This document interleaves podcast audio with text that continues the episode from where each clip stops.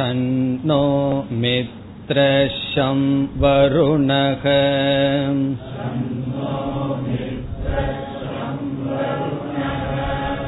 शन्नो भवत्वर्यमा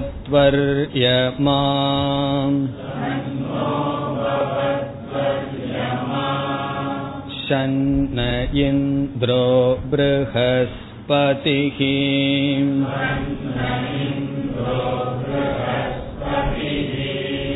शन्नो विष्णुरुरुक्रमः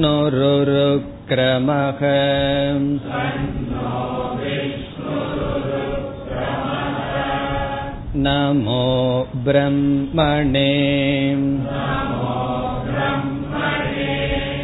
नमस्ते वायो त्वमेव प्रत्यक्षं ब्रह्मासि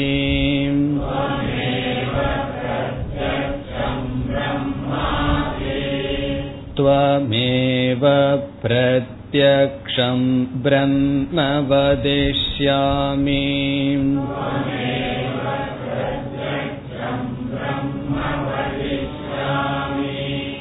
ऋतं वदिष्यामि सत्यं वदिष्यामि तन्मामवतु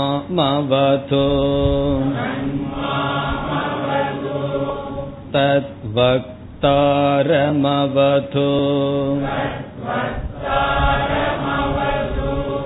अवतु माम् अवतु भक्तारम्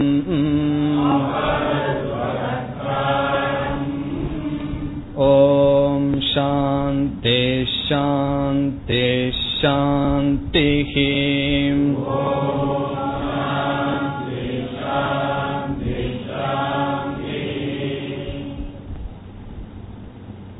மூன்றாவது அணுவாகம் सख नो यशः सखनौ ब्रह्मवर्चसम्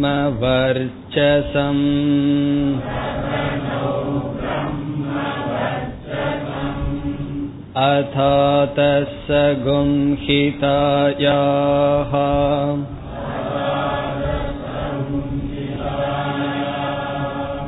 उपनिषदं व्याख्यास्यामः।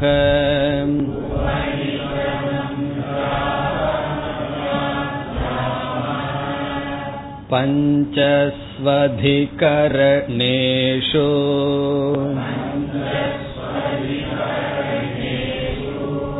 अधिलोहमधिज्यौतिषम् अधिविध्यमधिप्रजमध्यात्मम्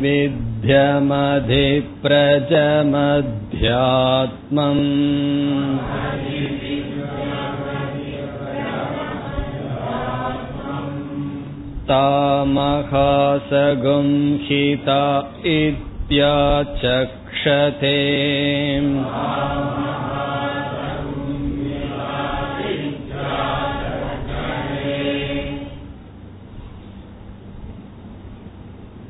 இந்த மூன்றாவது அணுவாகத்தில் சம்ஹிதா உபாசனம் வருகின்றது என்று சென்ற வகுப்பில் பார்த்தோம். உபாசனம் என்றால் தியானம். நம்முடைய மனதை ஒருமுகப்படுத்துவதற்கும் பிறகு மனதை விரிவுபடுத்துவதற்கும் செய்யப்படுகின்ற பயிற்சி. இந்த உபாசனத்திற்கு பெயர் சம்ஹிதா உபாசனம் என்று பார்த்தோம். இதில் சம்ஹிதா என்ற சொல்லினுடைய பொருள் இரண்டு எழுத்துக்களின் இடைவெளி இல்லாத சேர்க்கை என்று பார்த்தோம். பொதுவாக நாம் ஏதாவது இறைவனை வழிபடுவதாக இருந்தால் இப்பொழுது ஒரு விக்கிரகத்தை வைத்து அல்லது ஒரு படத்தை வைத்து இறைவனை வழிபடுவோம். ஆனால் உபனிஷத்தில் விதவிதமான தேவதைகளை வழிபடுகின்ற முறை மாறுபட்டதாக இருக்கின்றது. அந்தந்த சூழ்நிலைக்கு தகுந்தாற்போல் அதிகாரிக்கு தகுந்தாற்போலும் அமைகின்றது.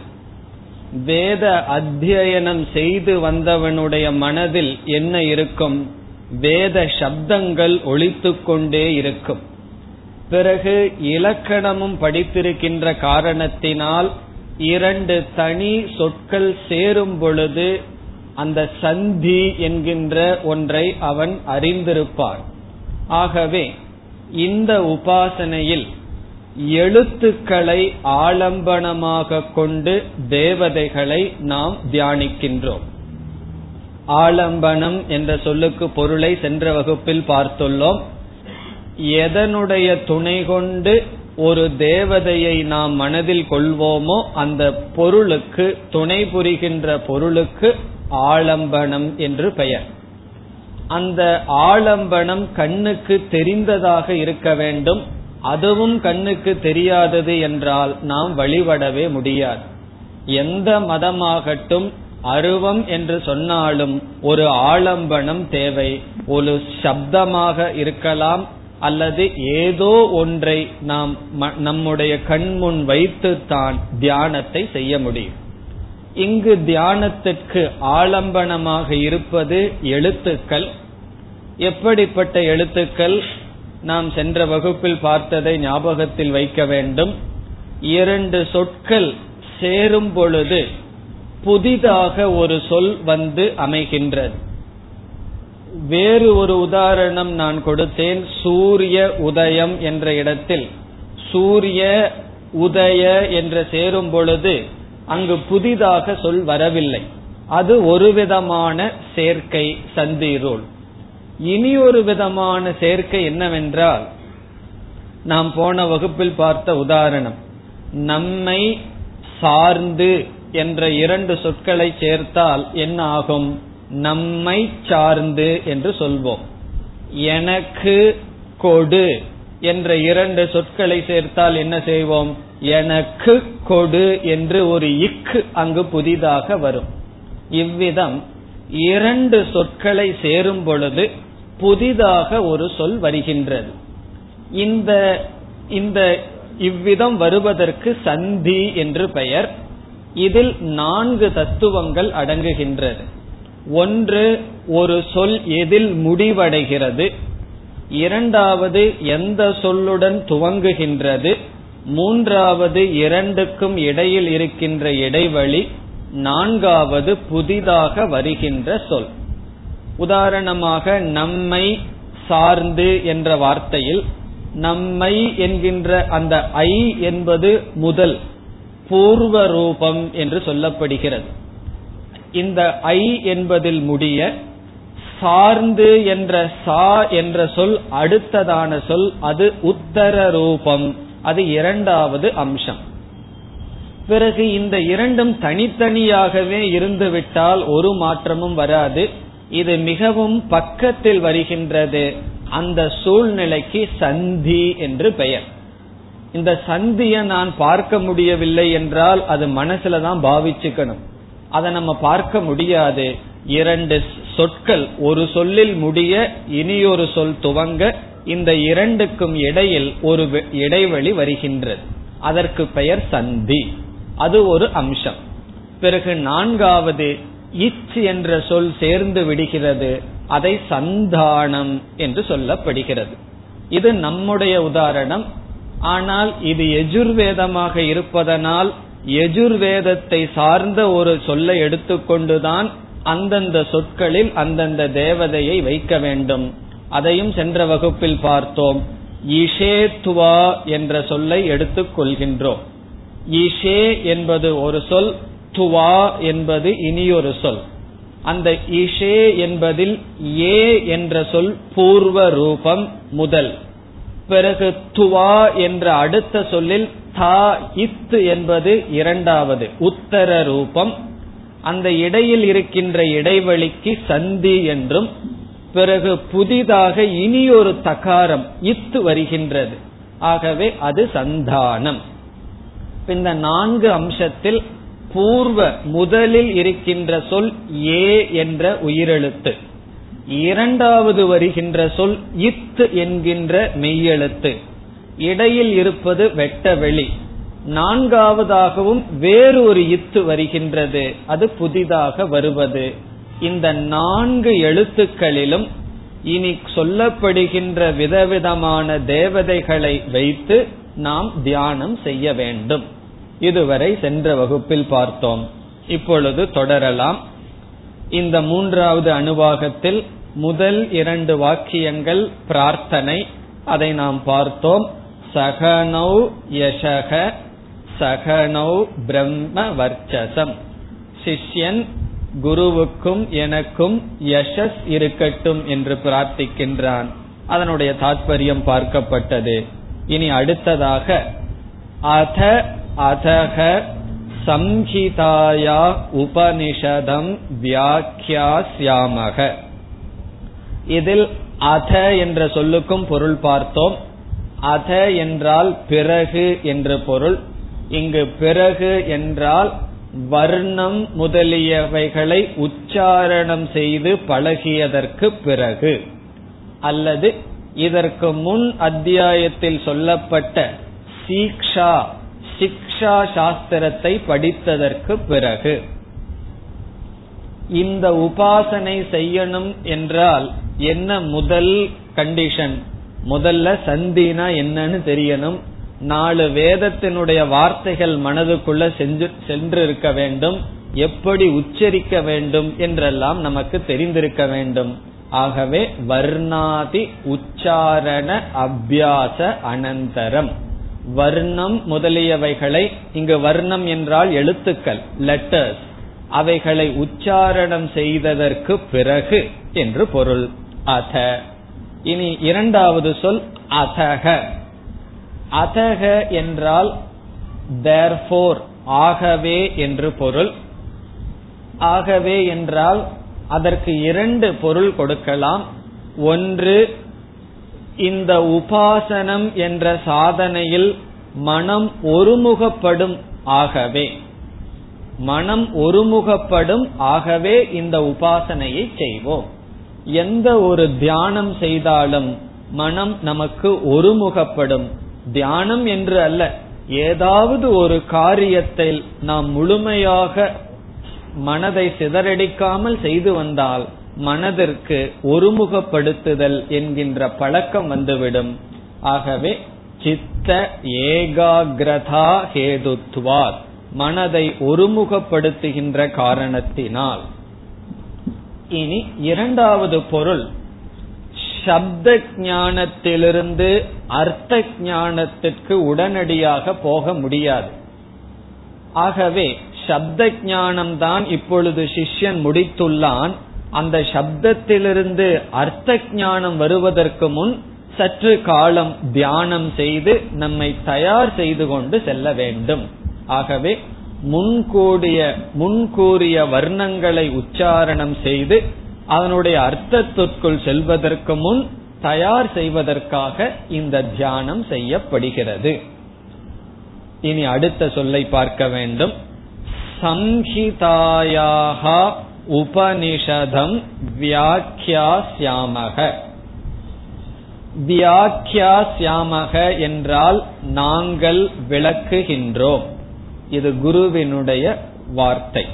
வியாக்கியாசியாமக என்றால் நாங்கள் விளக்குகின்றோம்.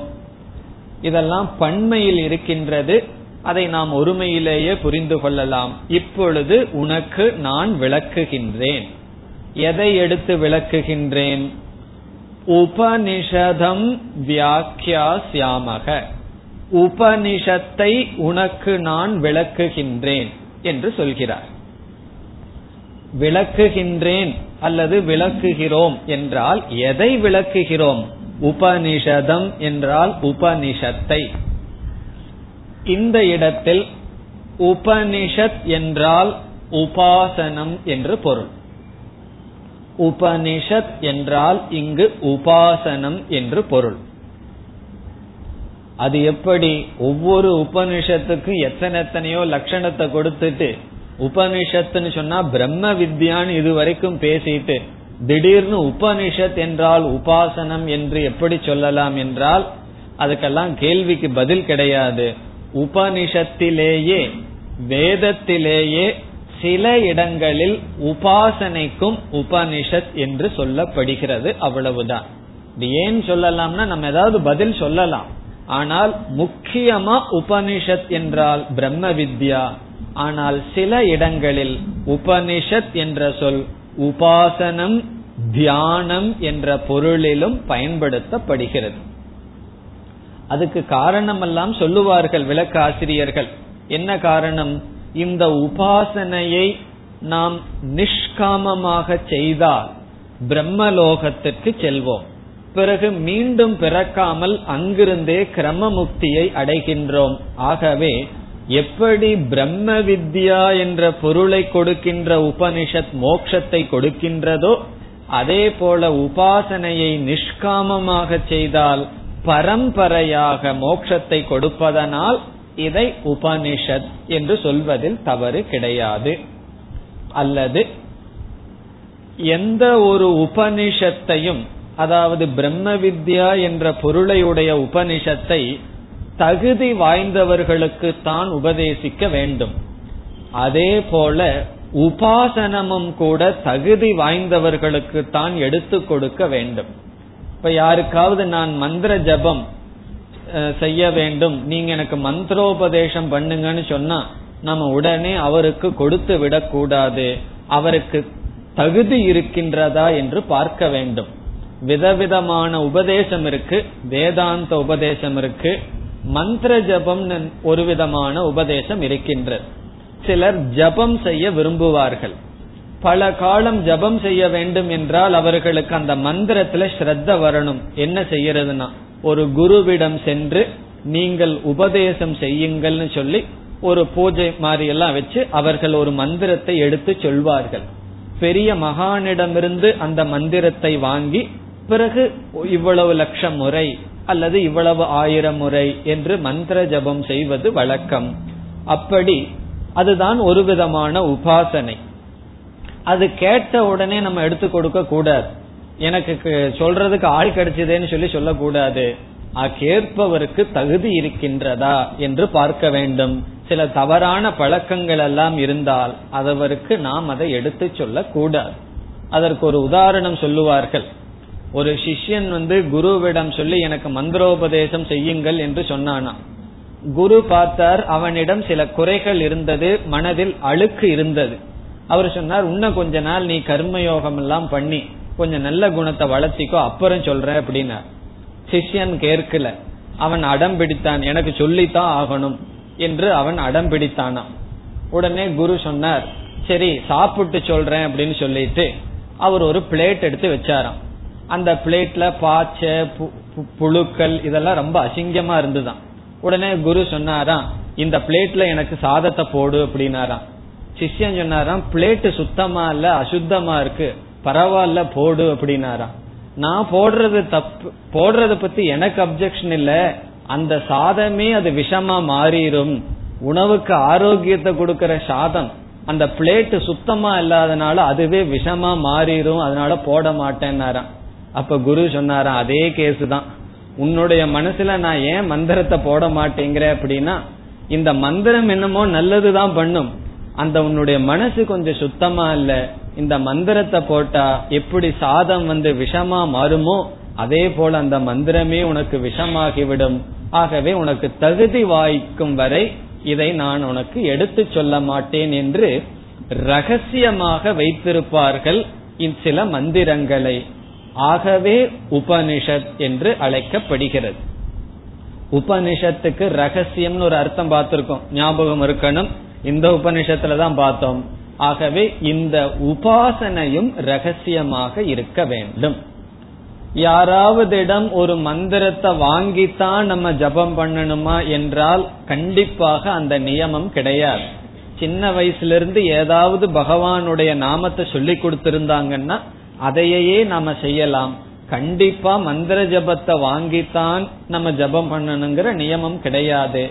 அப்படி செய்வதிலும் தவறு கிடையாது. எல்லாம் நம்மளுடைய ஸ்ரத்த தான் ஒரு மகானுடைய வாயிலிருந்து அந்த மந்திரத்தை வாங்கினா தான் என் மனசுல ஸ்ரத்த வரும். என்றால் அப்படி செய்வதில் தவறு கிடையாது. ஆனால் நம்மை அந்த ஜபம் பண்றதுக்கே நம்மை நாம் தகுதிப்படுத்தி கொள்ள வேண்டும். சில ஆச்சாரங்கள் ஒழுக்கங்கள் எல்லாம் நமக்கு வர வேண்டும். ஆகவே தகுதி வாய்ந்தவர்களுக்கு உபாசனை கொடுப்பதனால் உபனிஷத் ஞானம் தகுதி உடையவர்களுக்கு கொடுப்பதைப் போல இந்த உபாசனைக்கும் இங்கு உபனிஷத் என்ற பெயர் வருகின்றது. இந்த உபனிஷத் என்றால் இங்கு உபாசனம் தியானம். இந்த உபனிஷத்தை நாங்கள் அல்லது நான் விளக்குகின்றேன். இந்த உபனிஷத்துக்கு இங்கு உபனிஷத் என்றால் உபாசனம். இந்த உபாசனைக்கு என்ன பெயர்? சம்ஹிதாயாக உபனிஷதம். சம்ஹிதாயாக என்றால் சம்ஹிதா என்ற பெயரை உடைய என்று பொருள். சம்ஹிதாயாக அந்த ஹா எங்கிருந்து வந்துன்னு கேட்க கூடாது அதில் இருக்கிற அந்த ரெண்டு விசர்க்கம்ங்கிறது மறைஞ்சிருக்கு. இங்க சம்ஹிதாயா என்று இருக்கின்றது. படிக்கும் பொழுது சம்ஹிதாயாகா என்றால் சம்ஹிதா என்ற பெயரை உடைய உப உபாசனத்தை நாங்கள் விளக்குகின்றோம். சம்ஹிதா என்றால் என்ன? எழுத்துக்களினுடைய சேர்க்கை சம்ஹிதா. ஆகவே எழுத்துக்களினுடைய சேர்க்கையாகின்ற சம்ஹிதா என்ற பெயரை உடைய இந்த உபனிஷத்தை அல்லது உபாசனையை நாங்கள் விளக்குகின்றோம். இது ஆசிரியர் இன்ட்ரோடியூஸ் பண்றார். அவரே டாபிக் அறிமுகப்படுத்துறார். இப்பொழுது இதை செய்ய இருக்கின்றோம். பிறகு அடுத்த சொல். பஞ்சஸ்வதிகரணேஷு அதை பிரித்தால் பஞ்சசு அதிகரணேஷு பஞ்சசு அதிகரணேஷு அதிகரணம் என்றால் இங்கு விஷயம் என்று பொருள். சப்ஜெக்ட் மேட்டர் பொருள். டாபிக் என்று பொருள். பொருள் என்று பொருள்னு சொன்னா உங்களுக்கு என்ன புரியணும்? அர்த்தம் என்பது அர்த்தம்ங்கிறது போல. இங்கு பொருள் என்றால் சப்ஜெக்ட் மேட்டர் டாபிக் அதிகரணேஷு என்றால் ஐந்து விஷயங்களில். பஞ்சசு என்றால் ஐந்து. பஞ்சசு அதிகரணேஷு என்றால் ஐந்து விஷயங்களில். வித் ஃபைவ் டாபிக் என்று பொருள். இங்கு பஞ்சபிகி அதிகரணைகி என்று அல்லது விஷயைகி என்று புரிந்து கொள்ள வேண்டும். ஐந்து பொருள்களுடன் கூடிய ஐந்து சப்ஜெக்ட் மேட்டருடன் கூடிய விஷயத்தை வர்ணத்தில் வைத்து தியானிக்க வேண்டும் என்று பொருள். அதாவது இதற்கு பிறகு ஐந்து விதமான கருத்து வர இருக்கின்றது. ஐந்து சின்ன சின்ன உபாசனம் வர இருக்கின்றது. எப்படி என்றால் நான்கு எழுத்துக்கள் இருக்கின்றது. அந்த நான்கு எழுத்துக்களில் ஒரு விதமான நான்கு தேவதைகளை வைத்து தியானிக்க வேண்டும். அப்படி ஐந்து விதமாக நான்கு நான்கு தேவதைகளை வைத்து அல்லது தத்துவங்களை வைத்து நாம் தியானிக்க வேண்டும். அந்த ஐந்தும் எதை குறித்தது என்று ஆசிரியர் அடுத்த சொல்லிலேயே விளக்குகின்றார். ஐந்து விஷயங்களில் என்றால் ஐந்து விஷயங்களுடன் கூடிய புத்தியை நாம் அந்த எழுத்துக்களில் வைக்க வேண்டும். அவைகள் எவை? அடுத்த சொல். அதிலோகம் ஒன்று. அதிஜௌதிஷம் இரண்டாவது. அதிவித்யம் மூன்றாவது. அதிப்பிரஜம் நான்கு. அத்தியாத்மம் ஐந்து. இதனுடைய பொருளை பார்ப்போம். இங்கு ஒவ்வொரு சொல்லுக்கு முன்னாடியும் அதி என்ற சொல் இருக்கின்றது. அதி என்ற சொல்லுக்கு பொருள் ரிலேட்டட் டு சம்பந்தப்பட்ட என்று பொருள். அதனுடன் சம்பந்தப்பட்ட என்று பொருள். அதி is equal to related to அதனுடன் சம்பந்தப்பட்ட. இங்கு எவைகளுடன் சம்பந்தப்பட்ட? முதல் இதற்கு பொருள் பார்ப்போம். அதிலோகம் என்றால் லோகம் என்றால் ஜெகத் உலகம். உலகத்துடன் சம்பந்தப்பட்ட என்று பொருள். ரிலேட்டட் டு வேர்ல்டு இந்த உலகத்துடன் சம்பந்தப்பட்ட. இதனுடைய பொருள் இந்த உலகத்துடன் சம்பந்தப்பட்ட நான்கு தேவதைகளை முதலில் வைத்து தியானித்தல். இரண்டாவது அதி அதிஜௌதிஷம். ஜௌதிஷம் என்றால் ஒளி லைட் ஒளியுடன் சம்பந்தப்பட்ட ஜோதியுடன் சம்பந்தப்பட்ட தேவதைகள். ஆதித்யன் அக்னி சந்திரன் முதலிய ஒளியை கொடுக்கின்ற தேவதைகள் சம்பந்தப்பட்ட. இரண்டாவது. மூன்றாவது அதிவித்யம். இங்கு வித்யம் என்றால் வித்யா ஞானம். ஞானத்துடன் சம்பந்தப்பட்ட தேவதைகள். ஞானத்துடன் சம்பந்தப்பட்ட தேவதைகள் யார் தெரியுமோ? குரு சிஷ்யன் இவர்கள் எல்லாம் தான். ஆகவே ஞானத்துடன் சம்பந்தப்பட்ட தேவதைகள் அதிவித்யம் அடுத்தது நான்காவது அதிபிரஜம் பிரஜம் என்றால் பிரஜா உற்பத்தி. பிரஜா உற்பத்தி என்றால் இனப்பெருக்கம். இனப்பெருக்கத்துடன் சம்பந்தப்பட்ட தேவதைகள் நம்ம பார்க்க போறோம் தாய் தந்தை முதலியவர்கள். அதிபிரஜம் என்றால் பிராஜனி ரிலேட்டட் டு பிராஜனி இனப்பெருக்க சம்பந்தப்பட்ட தேவதைகள். அடுத்ததாக அத்தியாத்மம். அத்தியாத்மம் என்றால் இங்கு ஆத்மம் என்றால் நம்முடைய சரீரம் நம்முடைய உடல். இந்த உடல் சம்பந்தமான என்று பொருள். இந்த உடல் சம்பந்தமான தேவதைகள் இந்த உடலில் இருக்கின்ற சில அங்கங்களை எடுத்து அதை நாம் தியானிக்கின்றோம். இது எப்படி இந்த அஞ்சு டாபிக் போகுதுன்னு பார்த்தா மேல இருந்து அப்படியே நம்மிடம் வரும். முதல்ல லோகம்னா ரொம்ப பரந்தது. அதற்கப்புறம் ஜோதி என்றால் கொஞ்சம் கீழே இறங்கி வருது. அதற்கு பிறகு வித்யா அதற்கு பிறகு தாய் தந்தை அதற்கு பிறகு நம்முடைய உடல் என்று இந்த முழு பிரபஞ்சமுமே படிப்படியாக இறங்கி கடைசியில நம்மிடம் வருகின்றது. இப்படி உலகம் சம்பந்தமான தேவதைகளை கொண்ட ஒளி சம்பந்தமான தேவதைகளை கொண்ட அறிவு சம்பந்தமான தேவதைகளை கொண்ட பிறகு பிரஜா உற்பத்தி சம்பந்தமான தேவதைகளை கொண்ட உடல் சம்பந்தமான தேவதைகளை கொண்ட ஐந்து விதமான பஞ்சசு அதிகரணேஷு ஐந்து விதமான தேவதைகளை என்ன செய்ய வேண்டும்? தியானிக்க வேண்டும். அது எப்படி எந்தெந்த தேவதையை எங்கெங்கு வைக்க வேண்டும் என்று இதற்கு பிறகு வரும் கடைசியில பல சுருதியுடன் முடிய இருக்கின்றது. இனி அடுத்த சொல். சாகா மகா சம்ஹிதாகா இதி ஆச்சக்ஷதே. தாகா என்றால் இவைகள். தாகா இவைகள். இவைகளை மகா சம்ஹிதாகா இதி.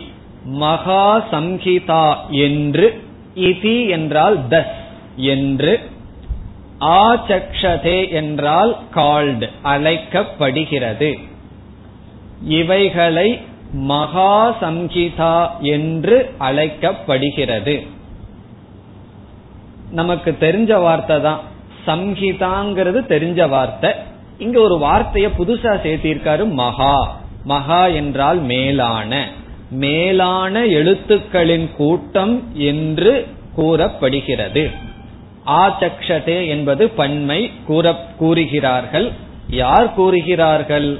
வேத விதக வேதத்தை அறிந்தவர்கள் கூறுகிறார்கள். இந்த சப்ஜெக்ட் இந்த சென்டென்ஸ்ல சப்ஜெக்ட் நம்ம சப்ளை பண்ணணும். வேத விதக ஆச்சக்ஷதே. வேதத்தை அறிந்தவர்கள் கூறுகிறார்கள். எதற்கு இதை அவர்கள் மகா சம்ஹிதா என்று சொல்கிறார்கள்? சம்ஹிதா என்றால் எழுத்துக்களினுடைய சேர்க்கை. எழுத்துக்களினுடைய சேர்க்கையை மகத் மிக உயர்ந்தது என்று ஏன் சொல்ல வேண்டும் என்றால் உயர்ந்த பொருள்களை இந்த எழுத்துக்களில் வைப்பதனால் இந்த எழுத்துக்களுக்கும் உயர்ந்தது என்ற தன்மை வருகிறது. என்னைக்குமே அப்படித்தானே? ஒரு பெட்டி இருக்கு பிளாஸ்டிக் பெட்டி. அதுல போய் நம்ம தங்க நகையை வைக்கிறோம். பிறகு அந்த அந்த பெட்டிக்கே ஒரு உயர்வு வருகிறது அல்லவா காரணம் என்ன? அந்த பெட்டி போய் லாக்கர்ல உட்கார்ந்துக்குது. காரணம் என்ன? அதற்குள்ள இருக்கிற ஒரு பெரிய பொருள்னால. அந்த நகை இல்லைன்னா அந்த பெட்டி எங்க போகும்? எங்காவது விளையாட்டுக்கு போகும் அல்லது டஸ்ட்பின்ல தான் அது போகும். இப்போ ஒரு பொருளுக்கு எப்படி மதிப்பு வருகிறது? உயர்ந்த பொருள் அது மீது வைக்கப்பட்டால் அந்த பொருளுக்கும் மதிப்பு வருகிறது. நார் மணப்பது போல. அதே போல இந்த எழுத்துக்களுக்கெல்லாம் எப்படி மதிப்புனா உயர்ந்த தேவதைகளை அதில் பார்ப்பதனால் அதற்கும் மதிப்பு வருகின்றது. ஆகவே மகத் உயர்ந்தது என்று சொல்லப்படுகிறது. இதெல்லாம் நம்ம அனுபவத்தில் இருக்கிறது தான். நம்ம வந்து பகவான வந்து இறைவனை வந்து ஒரு போட்டோவுல வழிபடுறோம்னு வச்சுப்போம். அந்த போட்டோவுல மதிப்பில்லாமையே வச்சிருப்போம். இது காகிதம் தானே. இத வச்சு தானே நான் பகவான வழிபடுறேன். பகவான் வேற இந்த காகிதம் வேறன்னு நினைப்போமா? கண்டிப்பாக கிடையாது. ஒருவர் சொன்னார் இந்த கணேஷ் பீடி வாங்கினாலும் கூட அதுல இருக்கிற பகவான நமஸ்காரம் பண்ணிட்டு தான் தூக்கி போடுவாராம். அப்படி அந்த பகவானுடைய உருவத்தை நம்ம பார்த்தோம் அப்படின்னு சொன்னா அது எங்க இருந்தாலும் நமக்கு ஒரு மதிப்பு வருகின்றது. ஆகவே அது காகிதமாக இருக்கலாம். அங்க இறைவனுடைய உருவம் இருந்தால் அது பகவான் அங்கு பகவானை நாம் வழிபடுகின்ற காரணத்தினால். ஆகவே இந்த எழுத்துக்களுக்கு வருகின்ற உயர்வு அந்த எழுத்துக்களில் இறைவனை நாம் பார்ப்பதனால் விதவிதமான தேவதைகளை நாம் பார்ப்பதனால். இனி நாம் ஒவ்வொரு அதிதெய்வம் அதிலோகம் அதிஜோதிஷம் என்று சொன்ன ஒவ்வொரு விதமான தேவதைகளை எடுத்து பார்க்க வேண்டும். ஐந்து வர இருக்கின்றது. நாலு எழுத்துக்கள் அப்ப இருபது தத்துவம் வரை இருக்கின்றது இப்பொழுது நாம் ஒவ்வொன்றாக எடுத்துக்கொள்வோம் अथातिलोकम्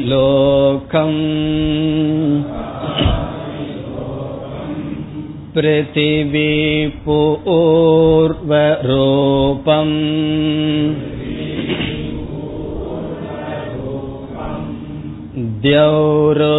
द्यौरुत्तररूपम्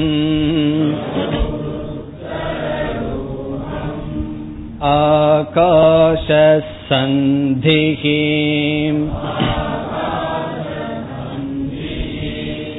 वायुः सन्धानम् इत्यधिलोकम्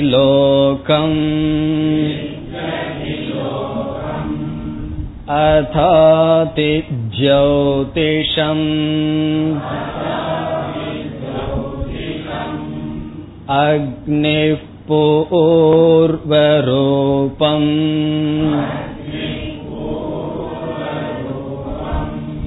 आदित्य उत्तररूपम्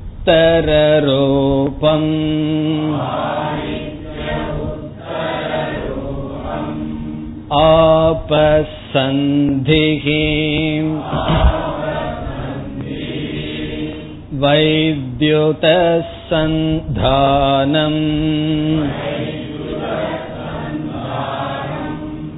इत्यतिज्योतिषम्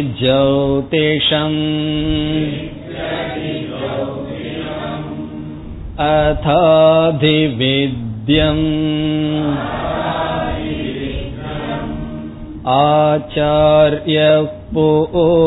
आचार्यपूर्वरूपम्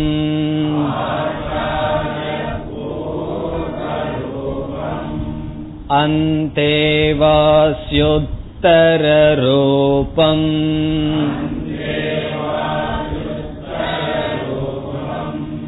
विद्यासन्धिः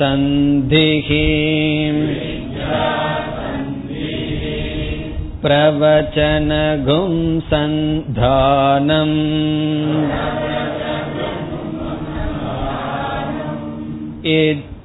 इत्यतिविद्यम् अथाधिप्रजम्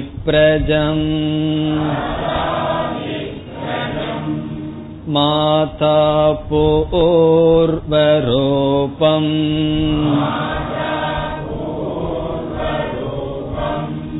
पितोत्तररूपम्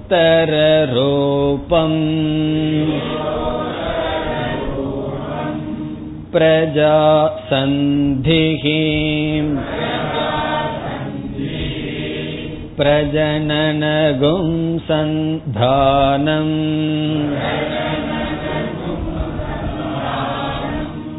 इत्यधिप्रजम् अथाध्यात्मम् अधराहणुः पूर्वरूपम्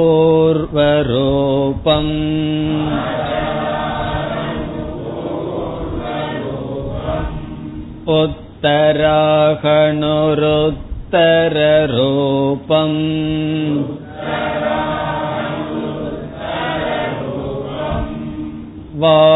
वाक्सन्धिः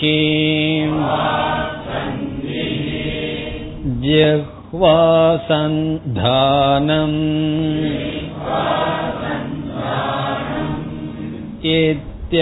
इत्यध्यात्मम्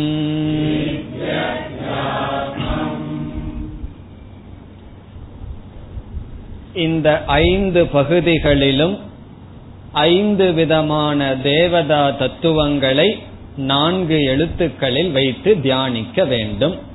இப்பொழுது முதல் பகுதிக்கு செல்வோம். அத அதிலோகம். இங்கும் அத என்று சொல் துவங்குகிறது. இங்கு அத என்ற சொல்லுக்கு பொருள் கிரமார்த்தே.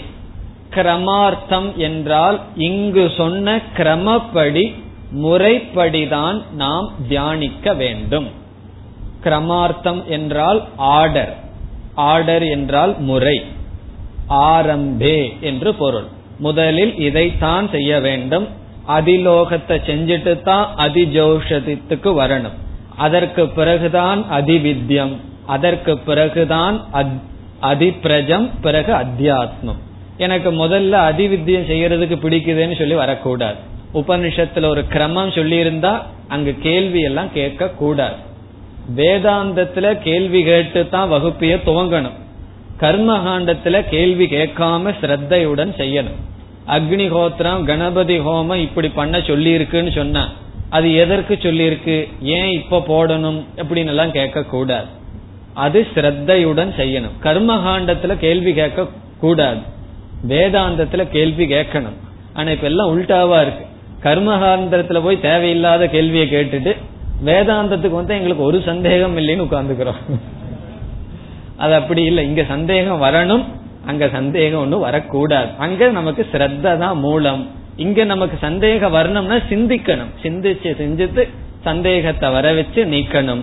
ஆகவே அத என்றால் கிரமார்த்தே ஆரம்பார்த்தே. அதிலோகம் என்றால் லோகம் சம்பந்தமான தேவதைகளை குறித்த உபாசனம் என்று பொருள்.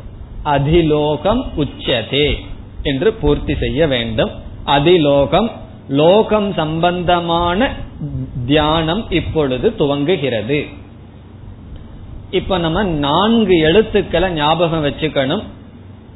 வேதத்துல சொன்ன எழுத்துக்கள்ல தான் தியானம் பண்ணணும். நம்மளாக சொன்ன உதாரண எழுத்துக்களை எல்லாம் விட்டுருவோம். நம்மை சார்ந்தெல்லாம் விட்டுருவோம். நம்மை சார்ந்து இங்க இருக்க வேண்டாம். வேதத்தை சார்ந்து போயிருவோம். இஷேத்துவாங்கிற சொல்லல ஒரு சொல் எப்படி முடிகிறது? ஏ என்ற உயிரெழுத்துல முடியுது. அந்த ஏ அப்படிங்கிற எழுத்துல எதைய பார்க்கணுமா? பிருத்திவி பூர்வ ரூபம் பூர்வ ரூபம் என்றால் முதல் எழுத்து ஒன்று. போன வகுப்புல நம்ம போர்டில் போட்டிருந்தோம். அந்த ஒன்னு. ஏ என்ற எழுத்து. அதுல எதை நினைக்கணுமா? இந்த பிருத்திவி தேவதையை தியானிக்க வேண்டும். இந்த பிருத்திவி என்றால் இங்கெல்லாம் தேவதையத்தான் சொல்லுது. தேவதாங்கிற வார்த்தையே கிடையாது ஆனா தேவதையை தான் கூறுகின்றது. பிருத்திவியை முதல் எழுத்தில் வைக்க வேண்டும். அதனுடைய பொருள் இந்த பிருத்திவிக்கு பூமாதேவின்னு சொல்றமே அந்த பூமாதேவியை எடுத்து இதுல வைக்கணும் என்றால் அந்த ஏ அப்படிங்கிற எழுத்தை பார்த்த உடனே பூமாதேவியை தியானிக்க வேண்டும். பிருத்திவி பூர்வ ரூபம் பூர்வ ரூபம் என்றால் பூர்வக வர்ணக பூர்வ ரூபம் முதல் எழுத்து. முதல் எழுத்துன்னு சொன்னா முதல் சொல்லுல முதல் வேர்டுல கடைசி எழுத்து. அது பூர்வ ரூபம் அங்கு முதலில் வைக்க வேண்டியது பிருத்திவி தேவதா. இனி அடுத்தது தியௌகு உத்தர ரூபம் தியௌகு என்றால் சொர்க்கலோகம். அந்த சொர்க்கலோகத்துக்கு அபிமான தேவதை அல்லது அந்த சொர்க்கலோகம். பூமியை நினைக்கணும் சொர்க்கத்தை நினைக்கணும். இரண்டாவது எழுத்து.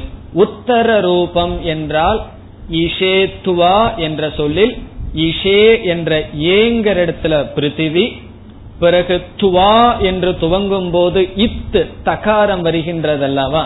அந்த இரண்டாவது சொல்லினுடைய முதல் சொல் அது இரண்டாவது அந்த உத்தர சொல்லில் தியௌ என்கின்ற சொர்க்கலோகத்தை தியானிக்க வேண்டும். இனி மூன்றாவது ஆகாஷக சந்திகி சந்தி என்றால் என்ன? அட்லீஸ்ட் இந்த போர்ஷன் முடிகிற வரைக்காவது இந்த ஞாலும் மனசில் இருக்கட்டும். அதுக்கப்புறம் விட்டுருவோம். சந்தி என்றால் இடைவெளி கேப் அந்த இடைவெளியில எதை நினைக்கணுமா? ஆகாசத்தை நினைக்கணும். ஆகாசமே இடைவெளி தானே. ஆகவே ஆகாசம் என்றால் ஆகாச தத்துவம் அதற்குரிய தேவதை அல்லது அந்த ஆகாசத்தையே நினைக்க வேண்டும். பிறகு யாரு கனெக்ட் பண்றாவா? இதையெல்லாம் வாயு சந்தானம். வாயுகு சந்தானம். சந்தானம் என்றால் லிங்க் லெட்டர் சேர்த்துகின்ற புதிதா வந்து ஒரு எழுத்து உட்கார்ந்திருக்கே. அந்த புதிதான இத்து அந்த இடத்தில் வாயுவை நினைக்க வேண்டும். வாயு பகவானை நினைக்க வேண்டும். இப்ப பிருத்திவி தேவதை சொர்க்கத்தில் இருக்கின்ற தேவதை அல்லது சொர்க்கம் ஆகாசம் வாயு. இந்த நான்கு தத்துவத்தையும் நாம் என்ன செய்ய வேண்டும்? அந்த நான்கு எழுத்துக்கள்ல வைக்கணும். இனி அடுத்த உபாசனை என்ன வரும்? அந்த நான்கு எழுத்துக்கள்ல மாற்றமே கிடையாது. ஆலம்பனம் ஒண்ணுதான். வேறு நாலு தேவதைய வைக்கணும். ஆனா நம்ம சாதாரணமா ஒரு ஆலம்பனம் வச்சோம்னா அதுல மாற்றமே இருக்காது. இப்ப லக்ஷ்மின்னு வச்சுட்டோம்னா லக்ஷ்மி என்னைக்குமே பொருளுக்கு சம்பந்தமா தான் பார்ப்போம். அறிவுக்கு சம்பந்தமான சரஸ்வதினு இனி ஒரு தேவதை இனி ஒரு ஆலம்பனம். ஆகவே ஒவ்வொரு தத்துவத்திற்கு ஒவ்வொரு ஆலம்பனத்தை நம்ம மாத்துவோம். இங்க உபனிஷத்துல ஆலம்பனத்துல மாற்றமே கிடையாது. இந்த நான்கு எழுத்துக்கள் காமனா இருக்கு. விதவிதமான தேவதைகளை வச்சு வச்சு தியானம் செய்ய வேண்டும். இதெல்லாம் பார்த்தா நமக்கு தமாஷா தெரியும் சீரியஸாவே தெரியாது. இது என்ன உபனிஷத்துன்னு ஆரம்பிச்சு செஞ்சிட்டு இருக்கிறோம்னு ஆனா இதுல எல்லாம் சில கருத்துக்கள் இருக்கின்றது. அதாவது உபாசனையினுடைய இனியொரு பகுதி என்னவென்றால் மனதை ஒருமுகப்படுத்துறது மட்டுமல்ல மனதை விரிவுபடுத்துதல். அதுவும் உபாசனையினுடைய ஒரு முக்கியமான அங்கம். மனதை விரிவுபடுத்துறதுன்னு சொன்னா மனதை ஒருமுகப்படுத்தி நம்ம எந்த ஒரு காரியத்தை எடுத்தாலும் எந்த விதமான விக்ஷேபம் இல்லாம செய்து வர்றது ஒரு பயிற்சி. அது தேவை. சில பேர்த்துக்கு மனசு ஒருமுகமா இருக்கும். ரொம்ப குறுகிய எண்ணத்தில் இருப்பார்கள். பரந்த மனமே இருக்காது. ஒருவர் வந்து நல்லா படிச்சு மேல வர்றாருன்னு சொன்னா மனசு ஒருமுகப்பாடு இருந்தா படிச்சு வந்துடலாம் நாலு டாக்டரேட் வேணாலும் வாங்கி வந்துடலாம் ஆகவே மன ஒருமுகப்பாடு இருந்தால் பெரிய பெரிய உபாசனை பண்ணலாம் படிச்சு மேலுக்கு வரலாம். ஆனால் பரந்த மனம் இல்லை என்றால் அவர்கள் எப்படி இருக்குன்னா அவர்கள் பக்கத்திலேயே போக முடியாது. அஞ்சடிக்கு டிஸ்டன்ஸ்ல இருந்தா தான் நம்ம சேஃபா இருப்போம். காரணம் என்ன? மிக குறுகிய மனப்பான்மை சுயநலம் இப்படி இருக்கலாம். இந்த வேதத்துல சொல்ற உபாசனையினுடைய இனியொரு கருத்து என்னன்னா நம்மளுடைய மனதை விரிவுபடுத்துதல் இது என்னுடையது என்ற ஒரு குறுகிய வட்டத்தில் இல்லாமல் இந்த உலகத்தை பார்த்தல். இப்ப யாருக்குமே எல்லா வீட்லயும் டெரஸ் இருக்கும். ஆனா அந்த டெரஸ் பார்த்தா காலியாவே தான் இருக்கும். நான் வாக்கிங் போகும்போது பாக்குறேனே ஒரு ஆளும் டெரஸுக்கே வரமாட்டார்கள். காரணம் என்ன? வீட்டுக்குள்ளேயே அந்த டிவி நாலு பேர்த்தோட சண்டை போடுறது முறுக்கு சாப்பிடுறது இதுலயே அவர்கள் இருந்து விடுகிறார்கள். கொஞ்சம் மேல வந்து ஆகாசத்தை பார்த்து மனசை விரிவுபடுத்தலான்னா யாருக்குமே நேரம் கிடைக்கிறது இல்ல உபனிஷத் சொல்லுது இந்த பிரபஞ்சத்தை கொஞ்சம் கொஞ்சம் கண்ணை திறந்து பார்க்கணும். காரணம் என்ன? இது என்னுடைய பிளாட்டு இது என்னுடைய வீடுன்னு சொல்லி ரொம்ப குறுகிய இதுலயே நம்மளுடைய மனம் சென்று விட்டது. மனசு வந்து விரிஞ்சே வரல. ஆகாசத்தை பார்த்தோம் அப்படின்னாவே மனசு கொஞ்சம் விரியும். பிறகு எது என்னுடையது எது உன்னுடையதுன்னு கொஞ்சம் மனசு நமக்கு விரிந்து வரும். ஆகவே மனதை விரிவுபடுத்த இந்த உபாசனம் பயன்படுகிறது. பிறகு இந்த உலகத்தை நினைச்சோம் அப்படின்னா எப்பொழுது பார்த்தாலும் நிந்தனை தான். அது எலெக்ஷன் வேற வந்தாச்சு. இவங்க இவங்களோட சேர்ந்துட்டாங்க. இதே பேச்சு தான் யாரு யாரோட சேர்ந்தா நமக்கு என்ன? இந்த உலகத்தை பூரா குத்தம் சொல்லிட்டே காலத்தை கழிக்கிறது. போர் அடிக்குதா? யாரையாவது பத்தி காசிப்பிங் பேசிட்டு மோசமா பேசிட்டு இருக்கிறது தான் வேலை. ஆகவே இந்த உலகத்தை பார்க்கும்போது குறிப்பா இந்தியாவில் அவர்கள் நம்ம நாட்டு மேல யாருக்குமே நல்ல ஒப்பீனியன் கிடையாது. மற்ற நாட்டை புகழ வேண்டியது நம்ம நாடு மோசம்னு சொல்ல வேண்டியது. இவர் எப்படி இருப்பாருன்னா அப்படித்தான் இருப்பார். சொல்றது அப்படி. அதாவது ஒரு கவர்மெண்ட் ஆபீஸ்ல வேலை செய்யறவர் வந்து சொன்னார். இந்த கவர்மெண்ட் ஆபீஸ்ல இருக்கிறவன் எல்லாம் அயோக்கியன்னு சொன்னார். எனக்கு ஆச்சரியம். அவரு அங்கதான வேலை பண்றாரு. அவர் எப்படி இப்படி சொல்றாருன்னு சொல்லி ஆச்சரியம். ஆனா அவரை மறந்துடுறாரு. தன்னை வேறன்னு நினைச்சிட்டு பேசுகின்றார்கள். அப்படி இந்த உலகத்தை குறை சொல்றது. இந்த உலகத்துல குறை இல்லைன்னு நான் சொல்லல. நம்மளுடைய திருஷ்டி அங்கேயே இருந்தது அப்படின்னா பிறகு நம்ம எப்படி இந்த உலகத்திலிருந்து வெளியே வர்றது? குறைகள் இருந்துட்டு போகட்டும். அதையவே பார்த்துட்டு இருந்தோம் அப்படின்னா பிறகு அந்த அந்த குப்பையும் நம்ம மனசுலயே இருக்க ஒரு வித்தியாசம் இல்லாம போகும். இந்த உலகத்தை குறை சொல்லக்கூடாதுன்னு சொன்னா குறை இல்லைங்கிற பொருள் அல்ல. நம்ம ஏன் அதுல கவனம் செலுத்த வேண்டும்? எத்தனையோ நல்ல விஷயங்கள் இருக்கின்றது. இந்த உலகத்தை பற்றிய விஷன் திருஷ்டியானது மாற வேண்டும். அனைத்தும் ஈஸ்வர சுரூபமாக கொண்டு வரணும். ஒருத்தன் பாப பண்றான்னா அவன் அதற்கு அனுபவிக்க போறான். அதை நம்ம பேசிட்டு இருக்கிறதுனால என்ன பிரயோஜனம்? இவன் இவ்வளவு தூரம் இவ்வளவு கோடி ரூபாய் திருடி இருக்கான். அதை நம்ம பேசிட்டு இருக்கிறது பொறாமையில பேசுறதுன்னு நினைக்கிறேன். எனக்கு அவ்வளவு கோடி திருடுறதுக்கு சான்ஸ் கிடைக்கலன்னு சொல்லி பொறாமையில பேசுற மாதிரி இருக்கு. ஒருத்தன் அவன் அப்படி எடுத்துட்டு இருக்கான்னா அந்த பொருள்னால அவன் சந்தோஷமா இருக்க போறது இல்லைங்கிறது தத்துவம். அத போய் நம்ம பேசிட்டு இருக்கிறதுனால என்ன பலன்? ஆகவே இந்த உபாசனையிலிருந்து நம்மளாக என்ன ரெண்டு வேல்யூ பண்றோம்? ஒன்று மனதை விரிவுபடுத்துகின்றோம். இனி ஒன்று இந்த உலகத்தை குறை கூறுவதை நிறுத்திவிட்டு எல்லாமே ஈஸ்வர சுரூபம். தர்மா தர்மப்படி அனைத்தும் நடக்கின்றது என்ற பக்குவத்திற்கு நாம் வர வேண்டும். இதெல்லாம் சொல்லாம சுகர் கோட்டட் மாதிரி இருக்கு. இதற்கு உள்ள இந்த தத்துவங்கள் இருக்கின்றது அதான் ஸ்ரத்தைன்னு சொல்றது. வேதத்தை நம்ம ஸ்ரத்தையோட போனோம் அப்படின்னா நமக்கே தெரியாம நம்ம எங்க போய் சேர வேண்டுமோ அங்க போய் சேர்ந்துருவோம். எப்படி ஒரு குழந்தை வந்து அம்மாவுடைய கைய பிடிச்சிட்டு போகுது. அந்த குழந்தைக்கு அந்த கையில தான் சிரத்தை.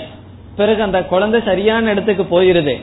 அப்படி நம்ம எல்லாம் புத்தியில குழந்தைகளாக இருக்கின்றோம். நமக்கே தெரியாது எங்க போய் சேரணும்னு சொல்லி. வேதத்தை ஸ்ரத்தையுடன் படித்தார். வேதத்துல சொல்லி இருக்கிறது நம்ம கேட்கும் பொழுது நம்ம போய் சேர வேண்டிய இடத்தை போய் சேருகின்றோம். இப்ப இந்த உபாசனையில நமக்கு என்ன கிடைக்கிறது? உபாசனை பண்ணா மன ஒரு முகப்பாடு கிடைக்கும். இந்த உலகத்தில் துவேஷ திருஷ்டி போக வேண்டும் ஈஸ்வர திருஷ்டி வர வேண்டும். ஈஷாவாஸ்யம் இதம் சர்வம். இனி அடுத்ததாக அத அதிஜௌதிஷம். இதுக்கு மேல நம்ம கொஞ்சம் சீக்கிரம் தான் போக போறோம். இதே போல சொல்லிட்டு இருக்க மாட்டோம். ஏன்னா உங்களுக்கு போர் அடிக்க கூடாது. அத என்றால் இரண்டாவதாக அதிஜௌதிஷம் என்றால் ஜோதி சம்பந்தமான ஒளி சம்பந்தமான தேவதைகளை குறித்த உபாசனம்.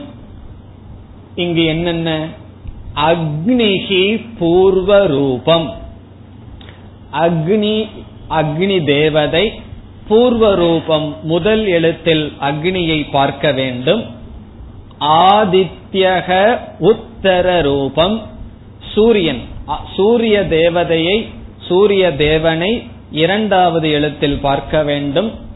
இரண்டாவது எழுத்து முதல் எழுத்துன்னு எல்லாம் உங்களுக்கு வந்து தெரியும். அதுக்கப்புறம் கிளா வீட்டுக்கு போய் இதையாவது ஹோம்ஒர்க் பண்ணுங்க. ஒரு சார்ட் போட்டு இந்த பக்கம் ஐந்த எழுதி நாலு எழுத்தை எழுதி எந்தெந்த தேவதைகள் ஃபுல்லா பார்த்த ஒரு பிக்சர் நமக்கு கிடைக்கும். அது ஹோம்ஒர்க் நான் அடுத்த கிளாஸ்ல பார்க்க மாட்டேன். நீங்களாக செஞ்சுக்க வேண்டித்தது நான் செஞ்சு வச்சிருக்கேன் அந்த மாதிரி. அதனால சொல்றேன். ஆதித்ய உத்தர ரூபம். அடுத்தது ஆபக சந்திகி. ஆபக என்றால் தண்ணீர். இந்த இடத்துல தண்ணீர் என்றால் தண்ணீரை வைத்திருக்கும் மேகங்கள். ஆகவே கடைசியில ஆபக என்றால் மேகம். அந்த மேகமானது சந்தி இடைவெளியில் பார்க்க வேண்டும். அடுத்தது வைத்யுதக சந்தானம். வைத்யுதக என்றால் மின்னல் லைட்னிங் வித்யுத். வித்யுத் ஏவ வைத்யுதக. வித்யுத் என்றால் மின்னல். அந்த லைட்னிங் என்ன பண்ணணுமா? சந்தானம். புதுசா வந்த எழுத்தாக பார்க்க வேண்டும். எதற்காக முதல் எழுத்துக்கு அக்னி வந்தது ரெண்டாவது எழுத்துக்கு ஆதித்யன் வந்ததுன்னு எல்லாம் கேட்க கூடாதுன்னு நான் சொல்லியாச்சு. இங்க வந்து விசாரம் கிடையாது. அது அப்படித்தான் சொல்லியிருக்கு. சிலதெல்லாம் சொல்லலாம். சிலதெல்லாம் காரணம் சொல்ல முடியாமல் இருக்கலாம். ஆகவே முதல் ஏ என்ற எழுத்தில் அக்னி தேவதை இரண்டாவதில் ஆதித்யன் இடையில் இருக்கின்ற பகுதி மேகம் தண்ணீர் பிறகு இடையில் வருகின்ற எழுத்து மின்னல் சந்தானம் இதி அதிஜௌதிஷம். இவ்விதம் அதிஜௌதிஷம் என்ற உபாசனம் முடிவடைகிறது. அதே போல முன்ன இதி அதி லோகம் என்றால் லோகத்தை குறித்த உபாசனை முடிகிறது. அடுத்ததாக மின்னல் முதலிய வெளிச்சங்களை கொடுக்கின்ற தேவதை சம்பந்தமான உபாசனை முடிகிறது. இனி அடுத்ததாக அத அதிவித்யம். வித்யம் என்றால் ஞானம். இங்கு ஞானத்தை கொடுக்கின்ற தத்துவங்கள் உபாசிக்கப்படுகின்றது. இதில் யார் பூர்வ ரூபம் ஆச்சாரியக பூர்வ ரூபம் ஆச்சாரியக என்றால் குரு ஆசிரியரை முதல் எழுத்தில் தியானிக்க வேண்டும். பிறகு என்ன பண்ணணுமா? ரெண்டாவது எழுத்துல யாரு வருவா? அந்தேவாசி உத்தர ரூபம். அந்தேவாசி என்றால் சிஷ்யன். சிஷ்யனை இரண்டாவது எழுத்தில் தியானிக்க வேண்டும். நம்ம சிஷ்யனா இருந்தா நம்மளையே அந்த இடத்துல உட்கார வச்சுக்கணும். நம்ம குருவா இருந்தா நம்மள முதல் இடத்துல உட்கார வச்சுக்கணும். இப்படி தியானிக்க வேண்டும்.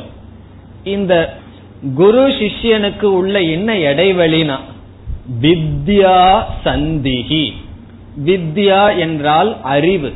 அந்த ஞானம் இடைவெளியாக தியானிக்க வேண்டும். பிறகு புதுசா வர்ற லெட்டர் என்ன? லிங்க் லெட்டர்னு சொன்னமே. பிரவச்சனம் சந்தானம். பிரவச்சனம் என்றால் வேத படித்ததை எடுத்து சொல்லுதலுக்கும் பிரவச்சனம் என்று பொருள். வேத அத்தியனம் செய்வதற்கும் பிரவச்சனம் என்று பொருள். அத்தியன அத்தியாபனம் ச. அத்தியனம் சொன்னா குரு கிட்ட நம்ம படிக்கிறதுக்கும் பிரவச்சனம்னு பேர். குரு எடுத்து சொல்றாரு அதற்கும் பிரவச்சனம் என்று பெயர். அந்த பிரவச்சனம் தான் லிங்க் லெட்டர். அந்த பிரவச்சனம் தான் சேர்க்கின்றது. இப்ப குரு வந்து ஞானத்தை அடைஞ்சிட்டு பிரவச்சனமே பண்ணலன்னு வச்சுக்கோ அப்புறம் எப்படி சேரும்? ஆகவே சேர்க்கின்ற எழுத்து பிரவச்சனம். இது அதிவித்யம் இது ஞானம் சம்பந்தமானது. இப்ப இதுல வந்து எப்படி லோகத்திலிருந்து ஒளி சம்பந்தமான தேவதைக்கு வந்து ஆசிரியர் சம்பந்தமான தேவதைக்கு வந்தாச்சு. நம்ம முதல்ல என்ன பார்த்தோம்? இங்கெல்லாம் விதவிதமான தேவதைகளை பார்க்கிறோம்னு பார்த்தோம். இங்க தேவதைகளை விட்டு குரு சிஷ்யனுக்கு வந்தாச்சேன்னு சொன்னா உபனிஷத் என்ன செய்கின்றது? அந்த குருவையும் சிஷ்யனையும் ஞானத்தையும் பிரவச்சனத்தையும் தேவதைக்கு சமமாக சொல்கின்றது. நம்ம தேவதைன்னு சொன்னா எங்கேயோ உட்கார்ந்துட்டு இருக்கிறதுன்னு நினைக்க கூடாது. நமக்கு அறிவை கொடுக்கின்ற இந்த அறிவை வாங்குகின்ற இந்த அறிவு இதை உபதேசம் செய்வது இவைகள் எல்லாமே தேவதா தத்துவத்தில் அடங்குகின்றது. குறிப்பா மனிதன் வந்து மற்ற மிருகங்களை காட்டிலும் வேறுபட்டவன் ஒரே ஒரு விஷயம் ஞானம்தான். இந்த வித்யான்னு சொன்னா ஆத்ம வித்யாவாக இருக்கலாம் அல்லது மத்த வித்யாவா இருக்கலாம். எந்த விதமான அறிவாக இருந்தாலும் ஆசிரியர் நமக்கு தேவை. ஆசிரியர் இல்லாம எந்த அறிவையும் நாம் அடைய முடியாது. அது மோக்ஷத்துக்குரிய ஞானமாகட்டும் வேற எதற்குரிய ஞானமாகட்டும் ஒன்னு கூட்டி பழகணும்னாலும் கூட ஆசிரியருடைய துணை நமக்கு தேவை. இப்ப ஆச்சாரியக என்ற சொல்லுக்கு பொருள் ஸ்வயம் ஆச்சரதி ஸ்வயம் ஆச்சரதி பரான் ஆச்சாரயதி. தான் ஆச்சாரத்துடனும் மற்றவர்களை ஆச்சாரத்துடனும் செய்ய வைக்கிறார்களோ அவருக்கு ஆச்சாரியக என்று பொருள். ஆச்சாரியக என்றால் கரெக்ட் குட் கான்டக்ட் என்று பொருள் சரியான வாழ்க்கை முறை. அவர் மற்றவர்களையும் சரியான வாழ்க்கை முறையில் கொண்டு வருகிறார். அது எப்படி கொண்டு வர முடியும்னா வெறும் வாயில சொல்லிட்டு இருந்தோம் அப்படின்னா கொண்டு வர முடியாது. தான் அப்படி வாழ்வதன் மூலம் மற்றவர்களையும் ஒழுக்கத்துக்கு கொண்டு வருகிறார்கள். அதாவது இந்த ஸ்கூல்ல எல்லாம் மாரல் கிளாஸ் இப்ப எல்லாம் இருக்கிறது இல்லை ஏன் இருக்கிறது இல்லைங்கிறதுக்கு ஒரு பெரிய காரணம் இருக்கு. அப்படி வைக்கலாமேன்னு சொன்னா ஏதாவது ஒரு டீச்சர் தான் மாரல் கிளாஸ் எடுக்கணும். மாரல் கிளாஸ் எடுக்கும் போது டீச்சர் என்ன செய்யணும்? உண்மை பேசணும். பொய் பேசக்கூடாது. கோபப்படக்கூடாது இப்படி எல்லாம் சொல்லணும்.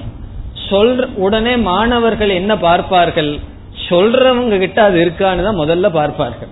அது இல்லை அப்படின்னு சொன்னா அந்த வகுப்பு வந்து ஒரு டைம் பாஸ் மாதிரி போகும். ஒரு ஜோக்கு கிளாஸ் மாதிரி ஆயிரும். மாரல் கிளாஸ் அப்படி ஆயிரும். கோவப்படக்கூடாதுன்னு சொல்லி கோவப்பட்டுட்டு இருந்தோம் அப்படின்னா இப்ப ரெண்டு மாணவர்கள் சண்டை போட்டுட்டு இருக்காங்க ஆசிரியருக்கு ரொம்ப கோபம் வந்து கோவப்படாதன்னு சொல்லி திட்டுனா அது எப்படி இருக்குன்னா ஆகவே மாரல் கிளாஸ் எடுபடாததுக்கு காரணம் அதை ஒருவர் உபதேசிக்கணும்னு சொன்னா அதை கேட்பவர்கள் அது என்ன சொல்லு வருதுன்னு பார்க்க மாட்டார்கள். எப்படிப்பட்டவர்களிடமிருந்து சொற்கள் வருகிறது என்றுதான் பார்ப்பார்கள்.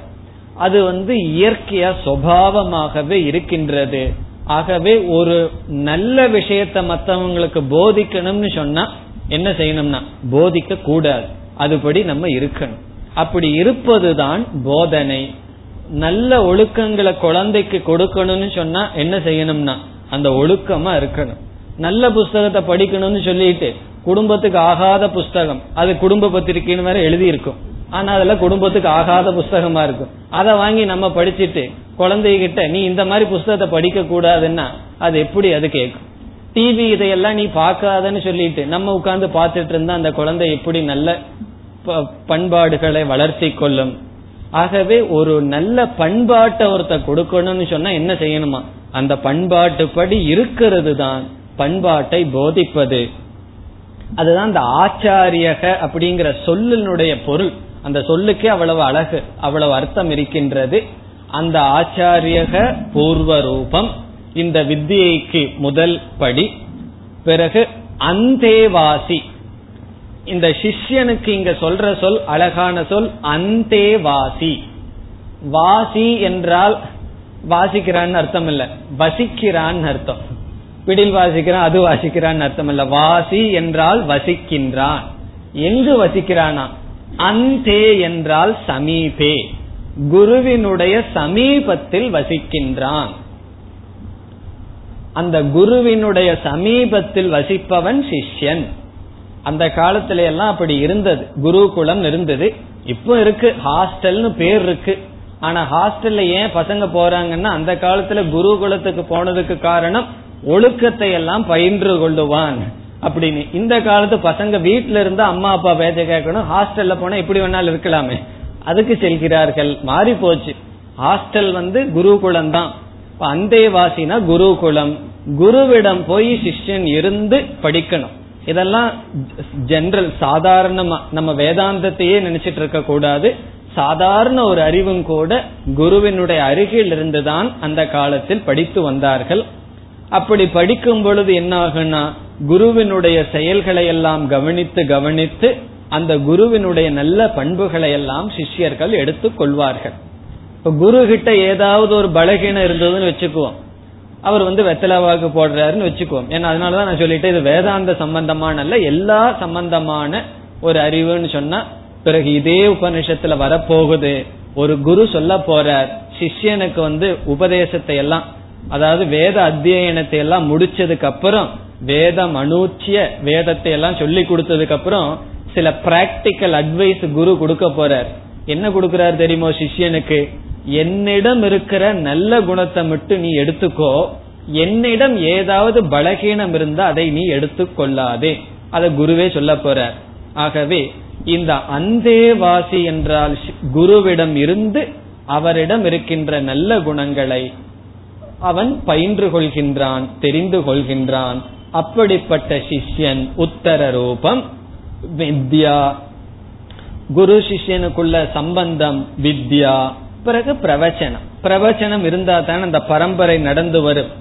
குரு சிஷ்யன் ஞானத்தை கேட்டு பிறகு மற்றவர்களுக்கு அவன் எடுத்து சொல்லணும். அல்லது அதன்படி வாழ வேண்டும். இது அதி வித்யம் இனி அடுத்ததாக அதி பிரஜம் அத்தியாத்மம். அதை அடுத்த வகுப்பில் பார்ப்போம். ॐ पूर्णमधपूर्णमिधम् पूर्णापूर्णमुदच्छते पूर्णस्य पूर्णमादाय पूर्णमेवावशिष्यते ॐ शान्ति शान्ति शान्तिः